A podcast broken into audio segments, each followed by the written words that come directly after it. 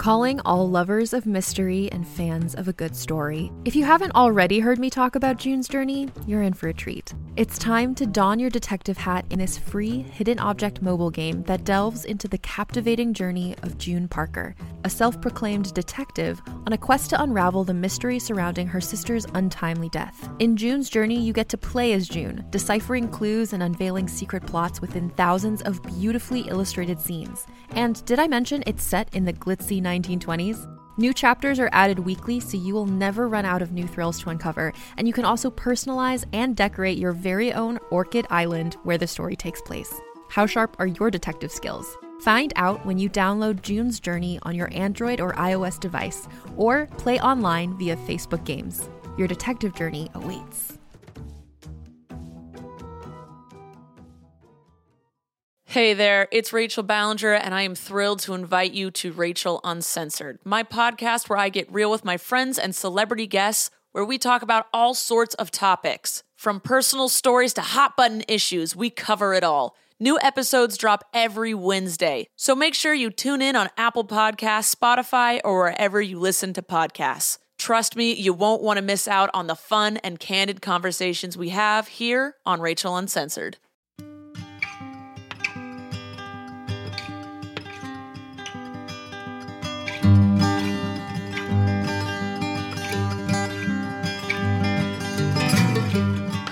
And welcome to the Drabblecast, episode 350. The Drabblecast is a weekly audio fiction magazine that brings strange stories by strange authors to strange listeners, such as yourself. I'm your host, Norm Sherman. This week, we bring you a trifecta special, including three varied stories by three varied authors, but all sewn together with some theme of sorts. The theme of trifecta number 29 this week Something's Fishy. We're going to start things off with Kinda Like Salmon by Kefi Caroly. Kefi's a speculative fiction writer who currently lives in Seattle. Once upon a time, he lived in a tiny house with plants growing through the walls, but that was a long time ago. Like at least five years ago. Now he lives over a freeway and can, can tell you what the I 5 driving conditions are. If you're curious, I mean. He attended Clarion UCSD in 2008. This is this story's first public appearance. The story is read to you by someone who needs no further introduction, Drabblecast Chief Editor Nathan Lee. So without further ado, we bring you Kinda Like Salmon by Kefi Caroly.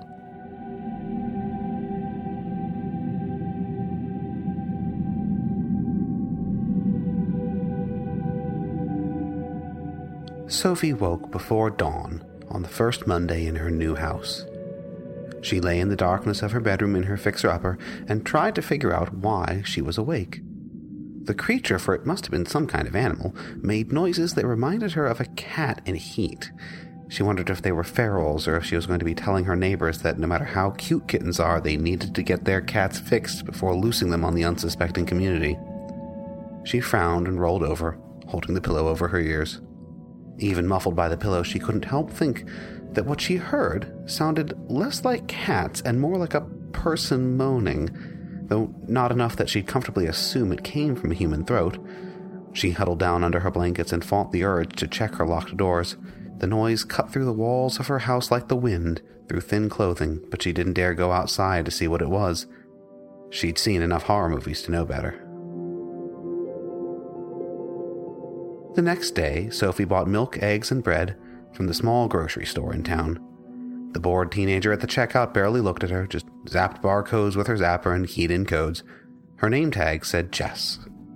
Jess chewed gum and didn't say more than a muffled syllable that might have been hi. Annoyed, Sophie said, yeah, I heard some animals last night. Feral cats, I think. Is that much of a problem around here? Jess actually met her eyes for a second. It was probably just the zombies, she said. Sophie didn't move. Excuse me? Happens every year, Jess said, popping her gum. You get used to it. This is part of their life cycle. You know, kind of like salmon. They come home to where they were born, they breed, and they die. Right, Sophie said. Sophie was glad there was no line behind her when she leaned on the check writing platform and asked, Okay, assume it's zombies. How do I get rid of them? Jess popped her gum. I don't think you can. Zombies are pretty territorial. Most people just wait for them to die. Again. You get used to it. Unsatisfied, Sophie went to the county sheriff. He just smiled at her from behind his desk and said, Oh, there's not a lot I can do about that. We sell a lot of zombie hunting licenses every year, but it's not legal to fire a gun that close to a residential house. It can't be very hygienic, Sophie said, starting to despair of ever getting a full night of sleep in her new house. What with them being dead and wandering around and losing pieces everywhere? Nope, the sheriff agreed. Sure isn't. Sophie bought a shotgun, and the next time the sound started up, she loaded the gun and sneaked out her back door by the light of the full moon. This time it sounded more like a dog fight than anything else. When she found them, she could tell by the way that the grave dirt stood out stark against their pale gray skin and by the number of fatal wounds that they were indeed zombies. Zombies so busy that not even the proximity of Sophie's large brain distracted them. She didn't look real close at what they were doing, not needing to know about secret unlife cycles to shoot the writhing undead corpses through their heads. The Undertaker came out the next day to gather them up and return them to their abandoned graves, clucking at the damage to their craniums. After that, Sophie slept well, all the way up until one night in early spring, when she woke at the dead of night, straining to make out what had startled her from sleep. When she couldn't hear it again immediately, she started to drift back to her dreams. Then it started up again from somewhere out behind her house. The plaintive wailing of an infant, lost, alone, and hungry.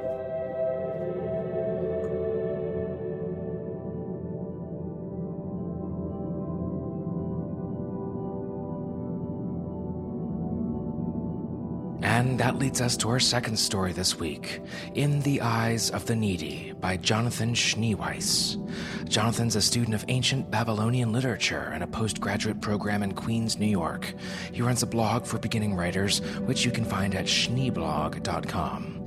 His passion for writing is matched only by his passion for fried chicken. Amen, brother. And I'm reading this little bad boy for you guys. This guy was previously published in Daily Science Fiction.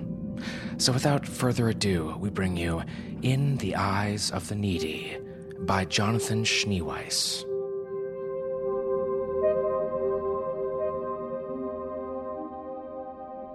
Itzam's fingers moved on their own. They found his sunken chest and counted his ribs. His father would have snapped his hand away. A stupid habit of a stupid boy. A stupid, starving boy who counted his ribs when he was hungry, even though it made him only hungrier. Itzam knew it was stupid, but he couldn't help it. He was so hungry. The ocean was silent, the boat was still, the fishing line as motionless as ever. The last rays of sun sparkled on the waves. There would be no fish today, no food. Itzam's fingers brushed his chest and began counting his ribs again. No food for another day. The line tugged. The rod tore from his hand. Itzam lunged and caught it. He braced himself against the gunwale. The boat quaked beneath him, and he reeled in the monster at the end of the line. He gritted his teeth and pulled with his entire body. The surface rippled and broke, and the monster exploded from the waves. Itzam blinked. There was a splash, and it was gone. The line went slack. Itzam fell backwards into the boat. But he had seen it. Seventeen pounds, maybe even eighteen, enough to eat for how long, enough to sell for how much. Father would have been so happy. And now it was gone. Itzam scanned the surface of the water again, but all he saw was endless blue rippling gold and orange beneath the setting sun. Eighteen pounds enough to eat for how long? He moved his fingers to his ribs again, but he caught himself. Eighteen pounds. A splash came from behind him, but it was small, barely even a splash, more like something just coming out of the water. Only she held the fish in her scaled hands. The skin of her arms and shoulders was bluer than the water around her, growing paler at her chest and face. She looked at him with large, dark eyes. Is it yours? she said. Her voice was small and delicate and multi toned. It got away, Itzam said. Here it is. She offered the fish in her hands. It flipped and wriggled, but her scaled fingers held it easily. Itzam breathed. There was a net and the bulkhead. How many times had his father prepared him? But he looked at her dark, tangled hair glistening in the sunset rays. He saw the blue green skin of her chest and the way she smiled at him. The net was right there in the bulkhead, but he hesitated. The fish was forgotten. Eighteen pounds? What was eighteen pounds of fish when right before you was. Do you want it? She smiled and held the fish forward. Itzam could not speak. Her dark eyes beheld him calmly, easily. He wanted to stare forever. He wanted also to look away and to grab the net and to never look again. No one had ever told him. No one had ever said they were this beautiful. How was he supposed to use the net on such a magnificent creature? Do you want it? she asked again. Father would not have hesitated. He would have fetched the net immediately. He would be rowing home now. It was the right thing to do. Itzam knew that. He thought of the houses on the hilltop that overlooked the town great big mansions of marble, kitchens filled with cooks and servants to wait on you night and day. Everyone would be happy. No one would ever starve again.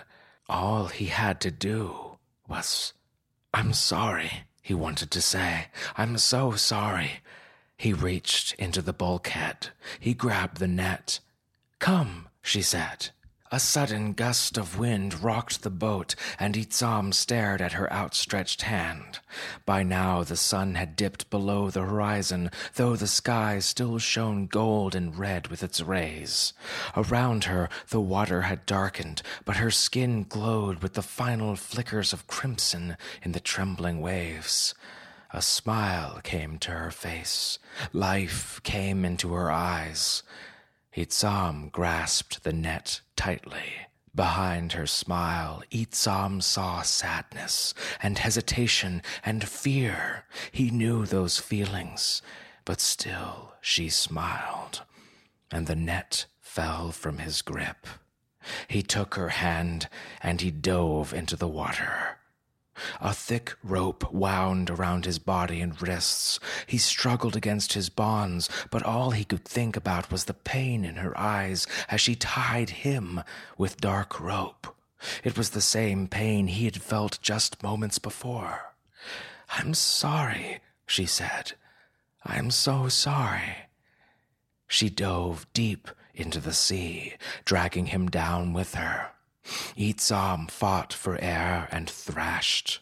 As the darkness closed in around him, his gaze moved on its own. He found her sunken chest and counted her ribs.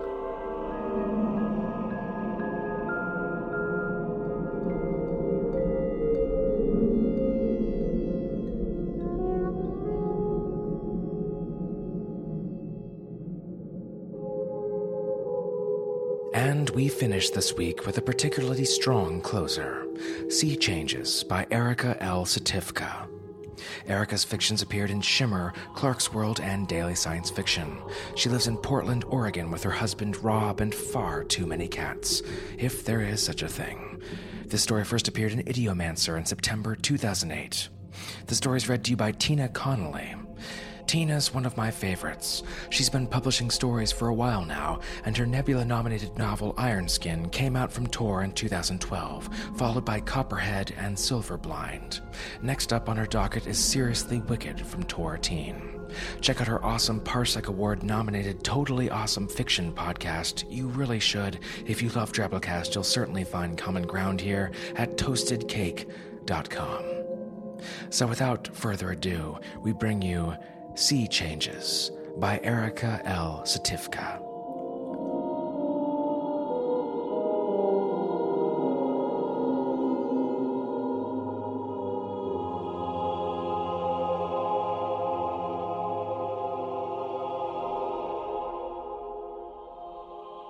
The room my father dies in is green. Green like his eyes, green like the carpet of the house we used to live in when we lived under the sea.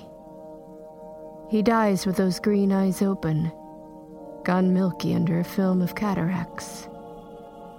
The nurse who comes to take away the body looks at him with disgust, but then they all do. Are you the daughter? Yes. She inspects me with her bureaucracy eyes, and I sense her grudging approval. I only spent two years there. Two years in the pressurized dome that was our family's refuge. I am not like him. I'm not like her either, but at least I'm not like him. My father was not a strong man. His limbs were rubbery and slack from the years spent underwater. Some people, like my old foster parents, said his brain got rubbery too, clogged with seawater seeping through his eardrums. That's nonsense, of course. My father was always well protected whenever he left the airlock, in the bulky scuba suit that made him look like Superman instead of the hundred pound weakling he really was but people will believe what they want to believe. While the nurse rolls my father onto a gurney and heads for the incinerator, I gaze out the window at the skyscrapers that line the avenue. Polished black surface as far as the eye can see. I don't turn around until I cease to hear the nurse's squeaky shoes, and then I slip away. On Tuesday afternoons, I take the bus out to the suburbs to attend my support group. They have all kinds there sea people, glacier people, people who grew up in floating villages the size of three square city blocks. It is hard for people to adjust after living in these conditions, they say. It is a state requirement to attend. It takes all kinds of people to build America. A woman named Dolores leads our motley group. She is young and eager and hopeful and mindless. Every session begins with a variation on the same question. When did you figure out you were different from other people? When you told us, I want to say. But if you do that, you don't get your subsistence check. I. I was nine years old. Some kids pushed me down into the mud on the playground. They called me Mermaid. They were so cruel. And I hang my head, putting my hand over my mouth so she doesn't see the smirk. That's the kind of answer she loves to hear. Her pleasure is evident. And how did it make you feel? Awful, I say. Awful. Dolores grew up in a split entry house in a subdivision called Mulberry Creek with 50 other families exactly like hers. Despite its name, there is no water in Mulberry Creek, just a lot of split entry houses. In the ocean, there are no subdivisions. That's only one of the things that make it so dysfunctional. Today, we're going to do a little bit of art therapy. I want you to draw a picture of your ideal home. What would it look like? What would it contain? Dolores passes around pads and crayons enough for the entire group. Also, there is no art therapy in the ocean, as there are no counselors there. The secret I don't tell them is this I loved it there. I loved every second of it. When you grow up in one of Earth's most uninhabitable locations, you don't expect much in the way of amenities. That's why they house us in dormitories. One person to a postage stamp sized room. Communal bathrooms and kitchen. A small backyard for us to pace around in and tend. It's not much, but between the monthly checks and the free medical care, it's a pretty sweet life for someone like me. But it makes some things hard. Dating, for one. Can you imagine bringing a guy back to a place that's designed to mimic your abusive childhood home under the sea and trying to convince him you're a nice, normal girl?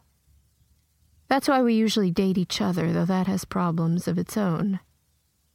Namely, the self pity patrol. I grew up on an ice floe near Greenland, a guy named Mark or Matt says. Okay? It was a very traumatic experience. I mean, I was really affected by it. Takes one to know one? I don't think I'll ever get over it, Marker Matt says, shaking his head. There's just no way. I don't blame you. It was a terrible way to grow up. It's a good thing I like being alone. When night comes, they turn on the wave machines in the ocean people's wing to remind us of home. We'll go crazy if we aren't immersed in our natural environment, no matter how dysfunctional our natural environment is. That's what the top experts say, so it must be true. At first it kept me up, but now I'm indifferent. You don't really hear it after a while. But when it does keep me up, I like to pretend that I'm back there, back underneath the ocean, in the thick wool blankets my mother used to wrap us in. Together in our aloneness, my brothers and me, the only children for miles. A hologram of a fish swims past me on the wall above my cot. You can't even see fish in an underwater sea-floor dome, but they don't care. I don't know where my brothers are now. They probably live a life a lot like me in the cities they were taken to after we were all rescued and separated. I wouldn't know how to contact them if I wanted to. Sometimes memories are enough. When I met my father for the first time in 13 years, he was starving and homeless, having hitchhiked from Albany, New York, which is where he was placed after we were rescued. He bribed my address out of a state worker sympathetic to our case. They exist, though they still don't like to touch us. He was dying of cancer. I took him out for coffee and we got to talking. I never should have made your mother move. His walrus mustache trailed into his coffee cup. You don't have anything to apologize for. I ruined your life. You can't ever be normal because of me. I'm the one that made us move. I liked it there. I wouldn't change a thing. You can't get a good job because you didn't go to school. Because of me. Drink your coffee, I said. We shouldn't have run. Things aren't so bad here. I followed his gaze out into the street. His breath quickened as he watched the riot of flesh and metal streaming down the street, the crowded, angry world. We thought they were bad. There were too many people, too much noise. Life wasn't exciting anymore. But excitement doesn't matter. We should have stayed put. With a quick gesture, I turned his attention back to the table, back to me. I love you, Dad. He sighed, added cream to his coffee, and swirled it around.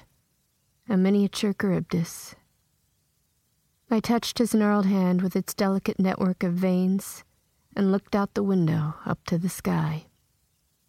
The stars weren't out right then, but they would be soon and I thought then that someday I would like to be among them. In my mind, I buried my feet in the soil of a virgin planet, strange waters lapping at my shin bones. Here now, I traced the blue highways of my father's hand.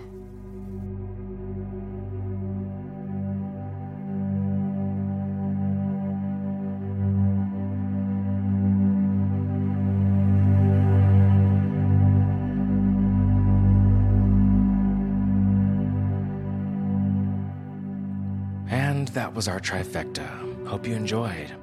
Let's close things out this week with our 100 character winner by up and coming Twitfic master Pawn Spider. Here it goes.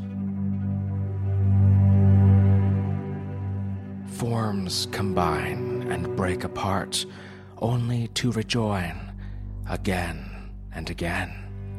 What is this place where I gasp for breath above the sky?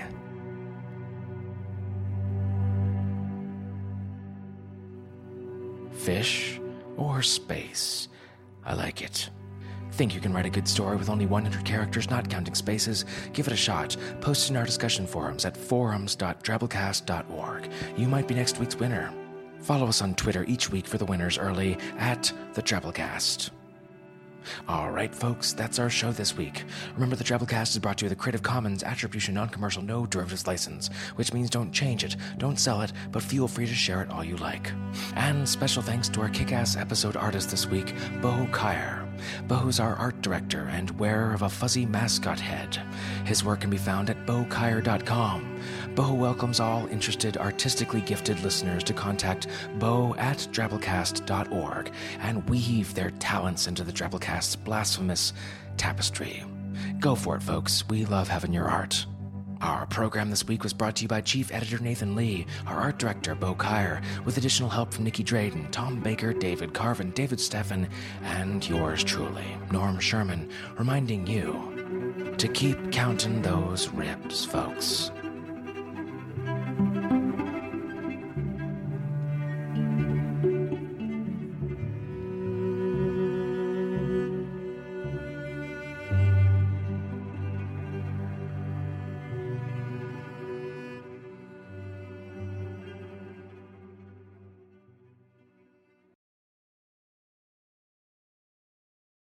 Hey there, this is Justin Bartha. I made a funny new podcast, King of the Egg Cream. It has the greatest cast in the history of podcasts with actors like Lewis Black, I'm torn by my feelings for two women. Bobby Cannavale, You can eat it, or if someone hits you, you can put it on your cut. Melanie Lynskey, I wonder what these marvelous things are that look just like boiled chicken feet. Jason Ritter, I can break things and pick locks and kill people. Michael Stuhlbarg, The whole point is to inspire people that they should make themselves better. Ari Graynor, No, don't whet its appetite. What are you, an idiot? me, Justin Bartha, That's not just any egg cream, that's a Lemke's special. and all narrated by the hilarious Richard Kind. This is the story of Harry Dalowitz and how he rose from nothing to become New York's King of the Egg Cream. So if you like funny true stories, come listen to King of the Egg Cream, available wherever you get your podcasts.